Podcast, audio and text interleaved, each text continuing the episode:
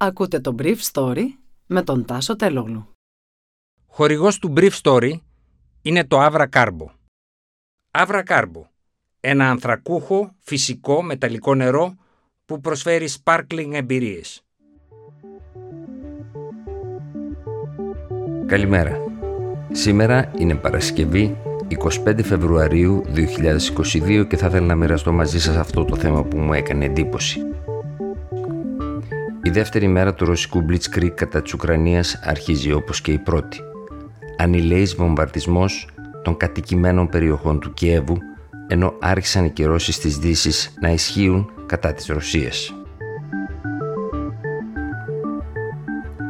Σήμερα το πρωί η μέρα ξεκίνησε χειρότερα από τη χθεσινή με 40 πυράβλους να πέφτουν σε κατοικημένες περιοχές του Κιέβου, κάνοντας τη μέρα νύχτα. Δεν υπάρχει καμία αμφιβολία για τους Ουκρανούς. Η δεύτερη μέρα θα είναι χειρότερη από την πρώτη. Χθες το μεσημέρι, ένα ρωσικό πολεμικό πλοίο προσέγγισε το νησί του Όφεως έξω από την Οδυσσό. Το πλήρωμα του πλοίου απίφθινε έκκληση στους 13 Ουκρανούς υπερασπιστές του να παραδοθούν για να αποφευχθεί αιματοχυσία. «Σας ομιλεί ένα ρωσικό πλοίο» ήταν η τελική φράση της έκκλησης. «Άντε γαμίσου, ρωσικό πλοίο» ήταν η απάντηση. Και οι 13 σκοτώθηκαν από τα πυρά του πλοίου. Όπως αποκάλυψε χθες το βράδυ ο ίδιος ο Ουκρανός πρόεδρος Ζελένσκι, ενώ η πληροφορία είχε γίνει πασίγνωστη από τα μέσα κοινωνικής δικτύωσης της χώρας. «Κανείς δεν πολεμά στο πλευρό μας», είπε ο Ζελένσκι. «Άφησαν την Ουκρανία μόνη της να αντιμετωπίσει τη Ρωσία». Νωρίτερα, το Υπουργείο Υγείας είχε ανακοινώσει ότι οι νεκροί της χθεσινής μέρας φτάναν τους 137 και οι τραυματίες ξεπερνούσαν τους 200. Σχεδόν 100.000 Ουκρανοί εγκατέλειψαν τις εστίες τους, κυρίως προς τη Μολδαβία και τη Ρουμανία, οι περισσότεροι από αυτούς από τις νότιες περιοχές της χώρας γύρω από την Οδυσσό. Ο Ζελένσκι είπε χθες το βράδυ ότι η ζωή του κινδυνεύει από ειδικές δυνάμεις των Ρώσων που εστάλησαν στο Κίεβο για να τον εξοντώσουν, αλλά ο ίδιος διαβεβαίωσε τους συμπολίτες του ότι θα μείνει στην Ουκρανική πρωτεύουσα. Και ο υπουργός του Εξωτερικών που βρισκόταν στην Ουάσιγκτον ήταν χθες στην Πολωνία καθοδόν οδικά προς τη χτυπημένη από τον πόλεμο χώρα. Χθες το απόγευμα, ο εκπρόσωπος του Πούτιν, Δημήτρη Πεσκόφ, κάλεσε το Κίεβο να αποδεχθεί τους όρους της συνθηκολόγησης, δίνοντας εγγυήσεις ότι δεν θα εγκαταστήσει νατοϊκά όπλα στο έδαφος της Ουκρανίας.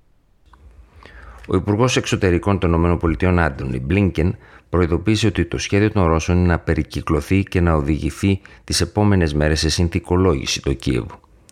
Χθες οι Ρώσοι ευνηδίασαν τους Ουκρανούς, στέλνοντας ειδικές μονάδες αλεξιπτωτιστών με ελικόπτερα να καταλάβουν το αεροδρόμιο Χωστάμελ, ώστε να δημιουργήσουν προγεφύρωμα προς την Ουκρανική πρωτεύουσα.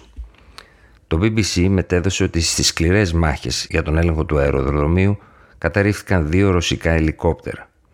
Το ίδιο το CNN έδειξε τους Ρώσους στρατιώτες να ελέγχουν τον αεροδιάδρομο νωρίς χθες το απόγευμα.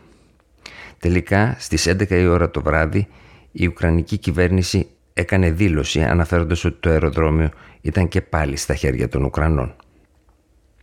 Το πακέτο μέτρων που ανακοίνωσαν χθες το βράδυ 27 της Ευρωπαϊκής Κυβέρνησης περιλαμβάνει οικονομικές κυρώσεις στοχεύοντας το 70% του ρώσικου τραπεζικού τομέα, τις σημαντικότερες κρατικές επιχειρήσεις, ειδικά αυτές που παράγουν για το στρατό, καθώς επίσης και μία σειρά από πρόσωπα που πήραν μέρος στην πρόταση για την αναγνώριση των περιοχών της Ουκρανίας από τη Ρωσία, αλλά και την υλοποίηση της στρατιωτικής επιχείρησης εναντίον του Κιέβου.